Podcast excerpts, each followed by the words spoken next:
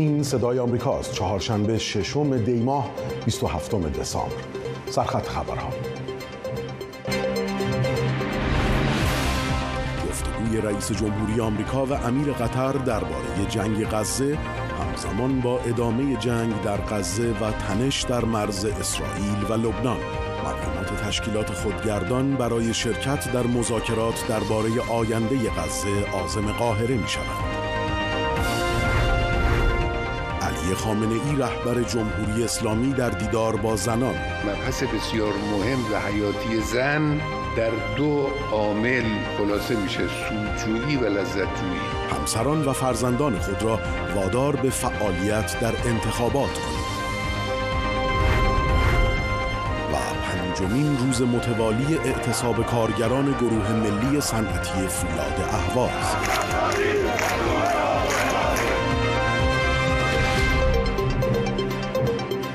خانم آقایان درود بر شما. آریان ریسپاف هستم میزبان شما در این بخش زنده خبری. عملیات زمینی و هوایی ارتش اسرائیل در نوار غزه روز چهارشنبه نیز با شدت ادامه داشت و در مرز با لبنان با راکت پرانی های حزب الله تنش ها افزایش داشته.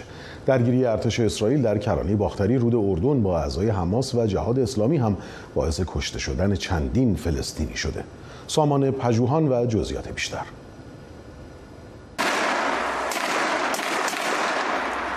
وزارت دفاع اسرائیل روز چهارشنبه فیلم‌های ویدیویی از حمله نیروهای زمینی، هوایی و دریایی به مواضع حماس و جهاد اسلامی در نوار غزه را به نمایش گذاشت. درگیری ها در مرکز و جنوب غزه در روزهای اخیر شدت پیدا کرده و ارتش از ساکنان این مناطق خواسته است محل را ترک کنند. اما در شهر رفح در جنوب غزه به رغم درگیری ها زندگی در شکل های گوناگون ادامه دارد. تارق نوعیمی آموزگاری که به خاطر جابجایی ها شغلش را از دست داده تصمیم گرفته به کودکان آواره در زیر چادرها در رفح زبان انگلیسی تدریس کند. من بداية الحرب احنا بنشاهد طلابنا واطفالنا از همون روزای اول جنگ شاهد رنگ پریده، اندوهبار و افسرده بچه ها بودیم. اونا خرابی ها رو می‌دیدن. تصمیم گرفتیم خنده رو به لبهای اونا برگردونیم. فضا رو شاد کنیم. برنامه تفریح و بازی براشون گذاشتیم. توی چادرها کلاس انگلیسی رو انداختیم. بچه ها استقبال کردن. خیلی دوست دارن. روحیهشون تغییر کرده. در ادامه درگیری ها ساکنان اردوگاه نورشمس در شهر طولکرم در کرانه باختری از کشته شدن شش جوان فلسطینی در حمله یک پهپاد در اوایل روز چهارشنبه خبر می‌دهند. دور بر سه نیمه شب بود. پهباد به جایی که جوونا جمع شده بودن راکت زد. اونا کاری به جنگ و این چیزا نداشتن. خونه ما نزدیک محل انفجاره. صداها رو شنیدیم اومدیم دیدیم جسدها اینجا اونجا افتادن. همه جوون. اونا کاری به جنگ نداشتن. در جبهه شمالی در مرز با لبنان گنبد آهنین موشک‌های شلیک شده از سوی حزب الله را رهگیری و منهدم کرد. در حمله جنگنده های اسرائیل به جنوب لبنان و هدف گرفتن مواضع حزب الله یک عضو این گروه نیابتی جمهوری اسلامی همراه با دو تن از بستگانش کشته شدند. سامان پژوهان صدای آمریکا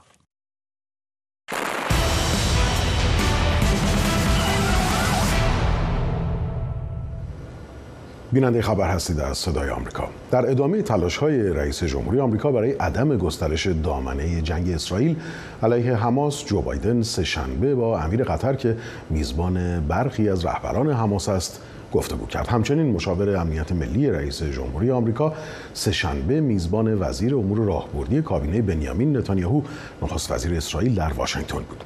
در این چارچوب آنتونی بلینکن وزیر خارجه آمریکا قرار است به خاور میانه سفر کند.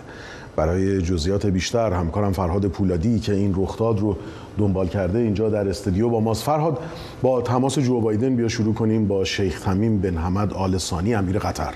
خب این تماس تلفنی به گفته خبرگزاری رسمی قطر به درخواست جو بایدن انجام شده. کاخ سفید از بیانیه مطبوعاتی که صادر کرده در این باره گفته که تحولات بیشتر تمرکز محور این صحبت ها آزادسازی گروگان های در بند حماس به ویژه گروگان های آمریکایی بوده و قرائتی که یا نسخه ای که خبرگزاری رسمی قطر از این داده گفته که شیخ حمد در رابطه با وضعیت آخرین وضعیت غزه و همچنین نیاز به آتش بس دائمی درباره اون با اون محور صحبت کرده و به طور کلی قطر کشوری هستش که میانجیگری کرد و دور قبلی که آزادسازی تعدادی از گروگان ها انجام شد مرهون تلاش های قطر هستش که از متحدین کلیدی آمریکا در منطقه است.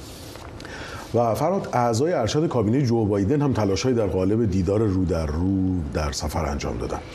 دقیقا همینطوره. حالا با توجه به اینکه تعطیلات کریسمس و سال نو هستش ولی خب خبر که ناشی از حوادث روز هستش به قول معروف استراحت نمیده به دولت مردا.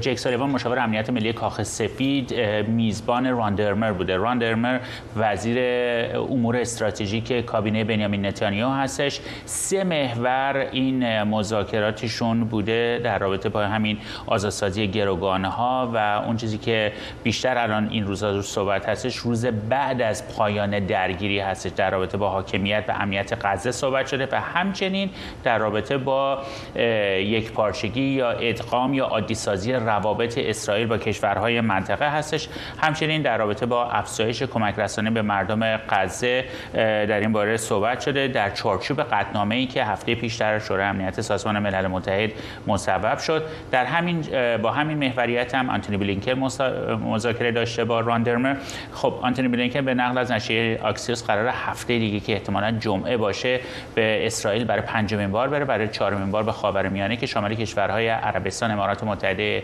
عربی قطر و اردن هستش و همچنین کرانه باختری. خب محور هم وضعیت غزه هستش. فرات حالا هدف این رفت آمدها مشخصه؟ یه نمای کلی اگه خواسته باشیم ترسیم کنیم اون چیزیه که به نام طرح مصر بیشتر الان مطرح هستش که مشارکت قطر هم داره. و اونی که خب گروه های فلسطینی به ابتدا به یک آتش بسی برسن. آتش بسی که انجام شد حماسی ها و جهاد اسلامی اون گروگان هایی که دارن همه را آزاد کنن من جمله حتی سربازای اسرائیلی حتی اجساد کشته شده ها را تحویل بدن از اون طرف هم اسرائیل فلسطینی های در زندان را آزاد بکنه و بعد اینا با همدیگه بشینن مشورت کنن گروه های فلسطینی به یک نتیجه برسن اصلاح ساختار داشته باشه تشکیلات خودگردان فلسطینی و بعد به یک نقشه راهی برسن که در نهایتش منجر به انجام انتخاباتی بشه که قوه مقننه و قوه مجریه دولت آینده فلسطین رو تشکیل خواهد داد. همه این آمد و رفتای دیپلماتیک در این چارچوب دولت جو بایدن بنا داره انجامش بره. خب از طریق متحدین و از طریق مشارکت منطقه‌ای که فعلا به نام طرح مصر دو حماس جهاد اسلامی اونو قویا رد نکردن. اسرائیل هم اونو رد نکرده ولی همشون فعلا خب چون طرح هستش رو مواضع اصولیشون واسطادن که اسرائیل میگه که من باید از طریق جنگ پیروز بشم. حماس جهاد اسلامی هم میگن مقاومت راه نهایی هستش. سپاسگزارم فرهاد پولادی همکارم اینجا در استودیو با ما.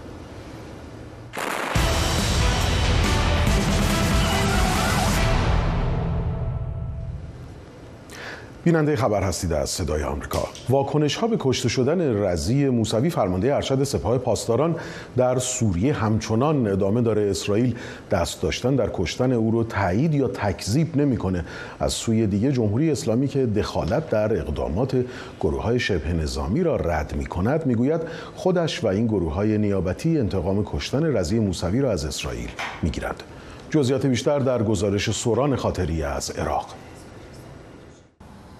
اسرائیل بدون تایید یا تکذیب دست داشتن در کشتن فرماندهی سپاه پاسداران در سوریه میگه این کشور در سراسر خاورمیانه در حال فعالیته.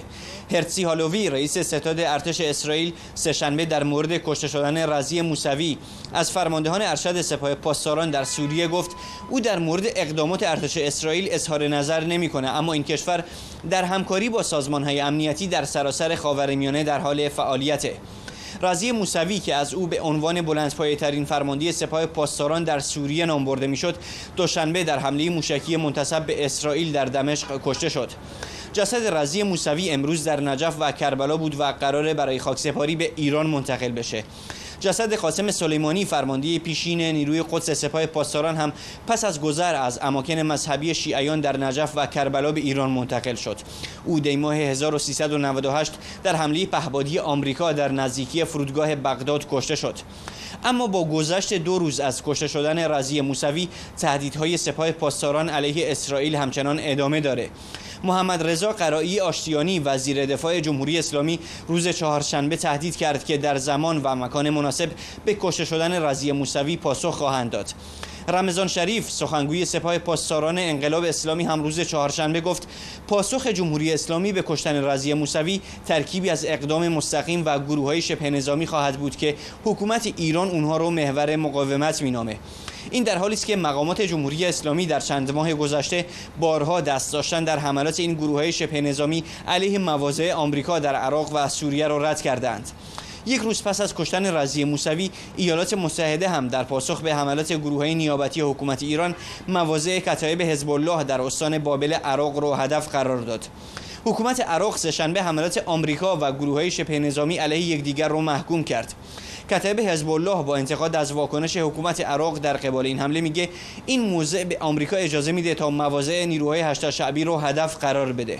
آمریکا پیشتر نیست. سه بار مواضع گروه های نیابتی جمهوری اسلامی در عراق رو هدف قرار داده بود. سوران خاطری صدای آمریکا اقلیم کردستان عراق. فرماندهی مرکزی ایالات متحده سنت کام اعلام کرد گروه ضربت ناو هواپیماره آیزنهاور موفق شده دوازده پهپاد تهاجمی یک طرفه سه موشک بالستیک ضد کشتی و دو موشک کروز زمینی شلیک شده از سوی حوسی ها از جنوب دریای سرخ را خونسا کند. سنتکام با صدور بیانیه ای در شبکه اجتماعی اکس اعلام کرد این حمله نزدیک به نیمه شب پنجم دیما انجام شد و هیچ گونه خسارتی به کشتی ها به همراه نداشته و تلفاتی هم در مورد آن گزارش نشده. ایالات متحده به تازگی از تشکیل گروه ضربتی به نام نگهبان کامیابی در دریای سرخ و با هدف حفظ امنیت دریانوردی و خونسا کردن حمله ها از سوی حوسی های مورد حمایت جمهوری اسلامی ایران خبر داده بود این گروه به رهبری آمریکا شامل ناوگان جنگی دیگر کشورها از جمله بریتانیا، بحرین، کانادا، دانمارک، هلند و نروژ است.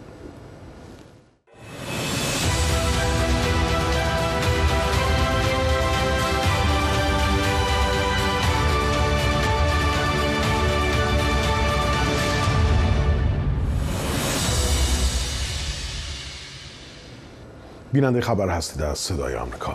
آمریکا تازه ترین گزارش آژانس بین المللی انرژی اتمی از افزایش تولید اورانیوم 60 درصدی توسط جمهوری اسلامی ایران را مایه نگرانی دانسته و جمهوری اسلامی می‌گوید کار جدیدی نکرده. برای جزئیات بیشتر همکارم گیتاریان اینجا در استودیو با ماست. گیتار خوش آمدی. عادت داریم همیشه از وزارت امور خارجه تو رو می‌بینیم. خوشحالیم اینجا در استودیو با ما هستی. گیتا با توجه به اوضاع در خاور میانه گزارش آژانس باید خیلی مایه نگرانی آمریکا باشه. همینطوره. دقیقا به همون علتی که اشاره کردی. سخنگوی شورای امنیت ملی کاخ سفید گفته به خاطر کارهایی که الان گروه های نیابتی جمهوری اسلامی دارن می‌کنن در اون منطقه کارهای خطرناک کارهایی که باعث بی ثباتی میشه. روزانه دارن به با پهپاد حمله می‌کنن به کشتی ها حمله می‌کنن. در عراق و سوریه به منافع آمریکا حمله می‌کنن. اینها همه این مسئله هم که بخواد بهش اضافه بشه دیگه خیلی مایه نگرانی میشه. روز یک شنبه بود که سخنگوی آژانس بین المللی انرژی اتمی گفت که بعد از چند ماه دوباره جمهوری اسلامی میزان تولید اورانیوم 60 درصدیشو بالا برده. به خاطر داریم که تو تابستون اون هول و هوش بود که صحبت از آزادی گروگان ها می‌شد که هنوز در ایران بودن. اون موقع گزارش هایی هم تایید نشده از این بود که آمریکا و ایران حالا مستقیم و غیر مستقیم دارن صحبت از این می‌کنن که تنش بین دو کشور کاهش پیدا بکنه. در نتیجه ایران همین تولید اورانیومش رو کمی کم کرده بود که حتی تو آخرین گزارش آژانس هم بود. اما حالا از اون موقع که سه کیلو تولید می‌کرد در ماه الان 9 کیلو داره تولید می‌کنه در نتنز و در فوردو و بازرس های آژانس آریان این مطلب رو تعیین کردن. تایید کردن ببخشید. بله. از اون سمتگی تا خود جمهوری اسلامی چی میگه؟ آیا تایید کرده؟ به طور کل که رد کرده. محمد اسلامی که رئیس سازمان انرژی اتمی جمهوری اسلامی هست اینو گزارش رو اصلا و صحبت ها راجبش و یه کمپین تبلیغاتی رسانه‌ای خونده. گفته برای اینکه توجه رو از اون چی در نوار غزه میگذره بخوان منحرف بکنه. غرب اسم از آمریکا برده اسم از اسرائیل برده. گفته که نه ما هیچ تغییری تو کارامون و طبق ضوابط. ولی ضوابط اگه ضوابط آژانس باشه که اصلا نباید 60 درصد تولید بکن. حالا ضوابط خودشون هست نوشته یا ننوشته اون مشخص نیست. به حال جمهوری اسلامی میگه حتی ظرفیتمون هم اضافه نکردیم. از اون طرف یکی دو واکنش دیگه ای که من در این رابطه دیدم میخائیل اولیانوف که نماینده روسیه در سازمان های بین المللی و آژانس هستش اون توییت کرده بود که باز هم به دفاع از جمهوری اسلامی که اگر آمریکا و اروپا برجام رو احیا کرده بودن سال گذشته الان ایران فقط همون سه ممیز خورده ای رو تولید می‌کرد. و یک کارشناس اریک بروور, بروور هم اون گفته که به نظر اون یک این کار جمهوری اسلامی یک علامتی یک تلنگری به غرب که حالا حواستون به این مسئله هم باشه ما این رو هم داریم انجام میدیم. سپاسگزارم. همکارم گیتاریان اینجا در استودیو با ما. و اما خبری دیگر از ایران. علی خامنه ای یک بار دیگر بر ضرورت مشارکت در انتخابات پیشرو در ایران تاکید کرد و این بار زنان را به نقش آفرینی از طریق فشار بر همسران و فرزندانشان برای شرکت در رأیگیری فراخواند. رهبر جمهوری اسلامی با این حال مهمترین وظیفه زنان را فرزندآوری و پرورش فرزند عنوان کرد. مسعود ملک و جزئیات بیشتر. من تشکر می‌کنم علی خامنه ای رهبر جمهوری اسلامی امروز چهارشنبه در دیدار با جمعی از زنان گفت آنها می توانند در انتخابات اسفند با وادار کردن همسران و فرزندان خود به فعالیت و مشارکت در انتخابات نقش آفرینی کنند. در این قضیه انتخابات که من چند روز قبلم تاکید کردم رو مسئله انتخابات شما بانوان و خانم های عزیز می توانید نقش ایفا کنید مهمترین نقش شما هم در داخل خانه است. مادرها می توانند نقش ایفا کنند وادار کنند فرزندان رو همسر رو برای اینکه در زمینه انتخابات فعال باشند. علی خامنه ای با این وجود بر آنچه فرزندآوری و پرورش فرزند خواند به عنوان وظایف اصلی و اختصاصی زنان تاکید کرد و اشتغال زنان را منوط به محروم نشدن آنها از وظیفه اساسی زنانه یعنی خانهداری و فرزندآوری و مادری دانست. مسئله هجاب او بدون اشاره به اعتراضات سال گذشته زن زندگی آزادی و مطالبه پوشش آزادانه زنان همچنین بر رعایت حجاب تاکید کرد و علت آن را ایجاد محدودیت برای خطر جاذبه جنسی عنوان کرد. رهبر جمهوری اسلامی گفت رویکرد اسلام و غرب در حوزه هویت، ارزش، تکالیف و محدودیت ها و آزادی های زنان کاملا متفاوت است و غربی ها را به بیمنطقی در قبال زنان متهم کرد. او گفت مسئله زن یکی از نقاط قوت اسلام است و نباید تصور شود ما باید در مسئله زن پاسخگو باشیم. این در حالی است که حقوق زنان در ایران با تکیه بر اعمال قوانین شریعت اسلامی به طور گسترده نقض می شود. گزارش رو دیدیم برای بررسی صحبت های علی خامنه ای گفتگو می‌کنیم با فروغ کنعانی پژوهشگر علوم اجتماعی که از برلین آلمان با ما همراه شدن. خانم کنعانی علی خامنه ای دیدیم در این دیدار گفته مانعی بر سر راه حضور زنان در عرصه های مختلف در ایران وجود نداره. چگونه است که مخالفین این نظر معتقدند در ایران آپارتاید جنسیتی وجود داره و رهبر جمهوری اسلامی با قاطعیت چون این نظری داره و اصولا چرا علی خامنه ای اینقدر از واقعیت های جامعه دوره؟ درود بر شما. ذات دیکتاتوری خب به هر حال این رو ایجاب می‌کنه که یک فردی که مثل علی خامنه ای جز خودش رو و تفکرات واپسگرای خودش رو نمی‌تونه ببینه و درک کنه به هر حال قاطعانه اعتقادی داشته باشه که الزاما با واقعیت هیچ تطابقی نداره. به جای اینکه از منظر یک مخالف به داستان نگاه کنیم حتی اگر خیلی بی طرف هم بخوایم به داستان نگاه کنیم برای ما آمار ارقام صحبت می‌کنه. چطور آقای خامنه معتقده در جامعه ایران هیچ گونه مانعی برای اشتغال وجود نداره؟ و در عین حال اعلام می‌کنه که وظیفه اصلی زنان خانهداری و همسرداری و حتی اشتغال که بخشی در واقع از وظیفه اجتماعی مردان رو بر عهده زنان می‌ذاره. یعنی چیزی که علی خامنه معتقد مخصوص مردان هست رو حالا اگر ما بگیم خب زنان هم بر عهده بگیرند رو در درجه دوم اهمیت می‌دونه. چیزی که مخالف برابری های اجتماعی و جنسیتی در تمام دنیاست. میزان مشارکت زنان در مشاغل اقتصادی کلا در بحث اقتصادی در جهان در ایران در پارسال که جمهوری اسلامی اعلام کرده با پیشرفت داشتیم در روایت های مختلف بین 13 و 3 دهم تا 14 و 6 دهم بوده در ایران. این آمار رو اگر با اروپای مقایسه کنیم که برای مثال در همین آلمانی که من از اینجا در خدمتتون هستم بالای 70 درصد هست که خب راه زیادی رو رفتیم. اما تاکید می‌کنم در همین آلمانی که دارم صحبت می‌کنم میزان تحصیل کردگی زنان 32 درصد و در ایران 35 درصد.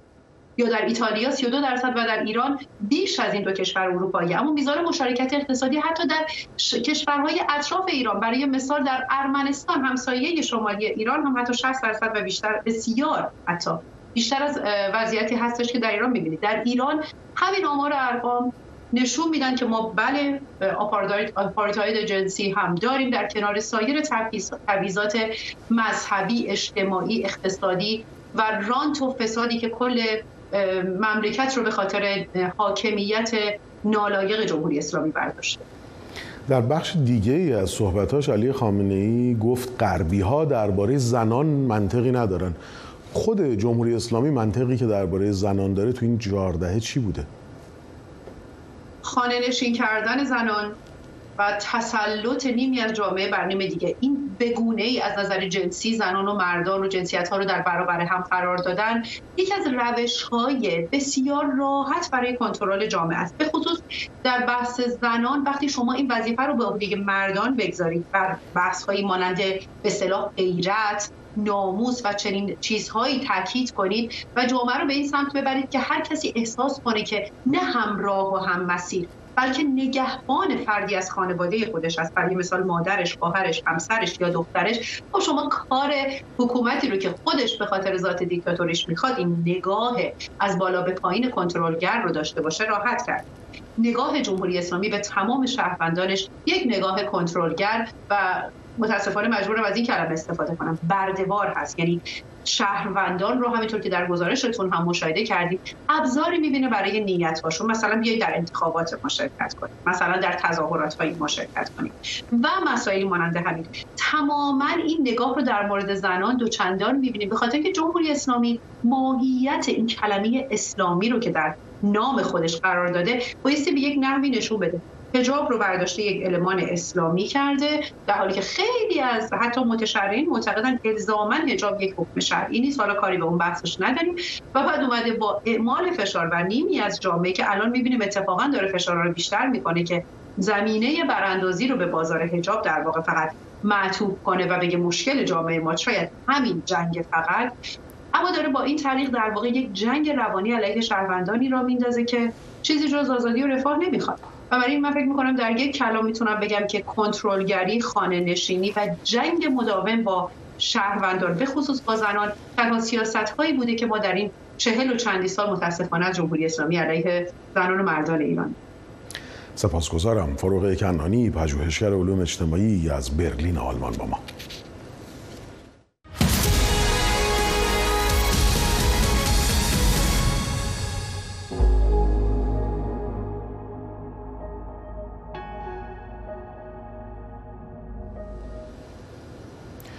بیننده خبر هستید از صدای آمریکا. با یک خبر دیگه از ایران این بخش خبری رو پی می‌گیریم. خطر اجرای احکام اعدام مجاهد کورکور و رضا رسایی با واکنش فعالان حقوق بشر روبرو شده. احکامی که بسیاری معتقدند بدون روند دادرسی عادلانه صادر شده. روزیتا ایران دوست در گزارش پیش رو نگاهی داشته به آخرین واکنش ها به این احکام.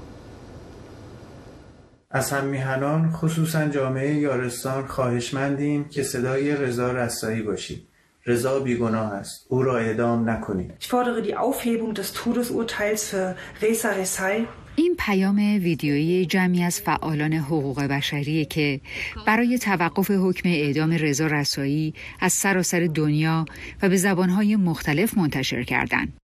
رضا رسایی بیگناه است. اعدامش نکنید. آتنا دائمی هم در پیام رسان اکس از انتقال داوود عبداللهی زندانی سیاسی کرد به سلول انفرادی زندان قزلحصار برای اجرای حکم اعدام خبر داده. زندانی که چهارده ساله که در حبس به سر می‌بره. حسام بلوش از فعالان بلوچ هم در پیام رسان اکس از حکم اعدام فرشید حسنزهی خبر داده.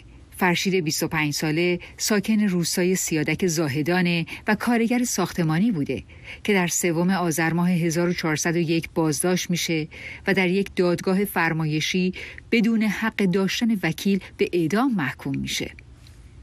سلام به دریال گویل. ما مادر مجاد کلکورم از دیگر افرادی که با خطر اجرای حکم اعدام روبرو هستند مجاهد کورکوره.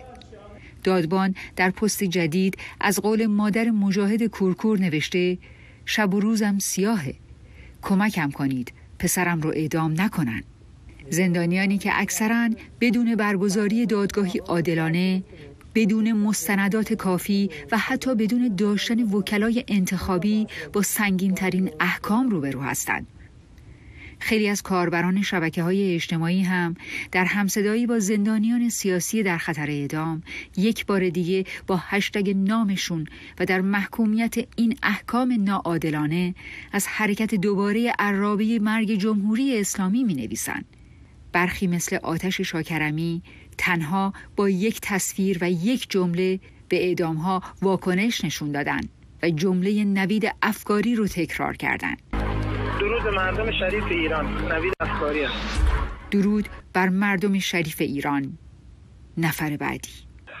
فهمیدم دنبال یه گردن برای طلاقشون میگردن اعتراض به صدور احکام توسط مسئولینی که به نظر میاد نه گوشی برای شنیدن دارن و نه چشمی برای دیدن این همه ظلم. روزیتا ایران دوست صدای آمریکا.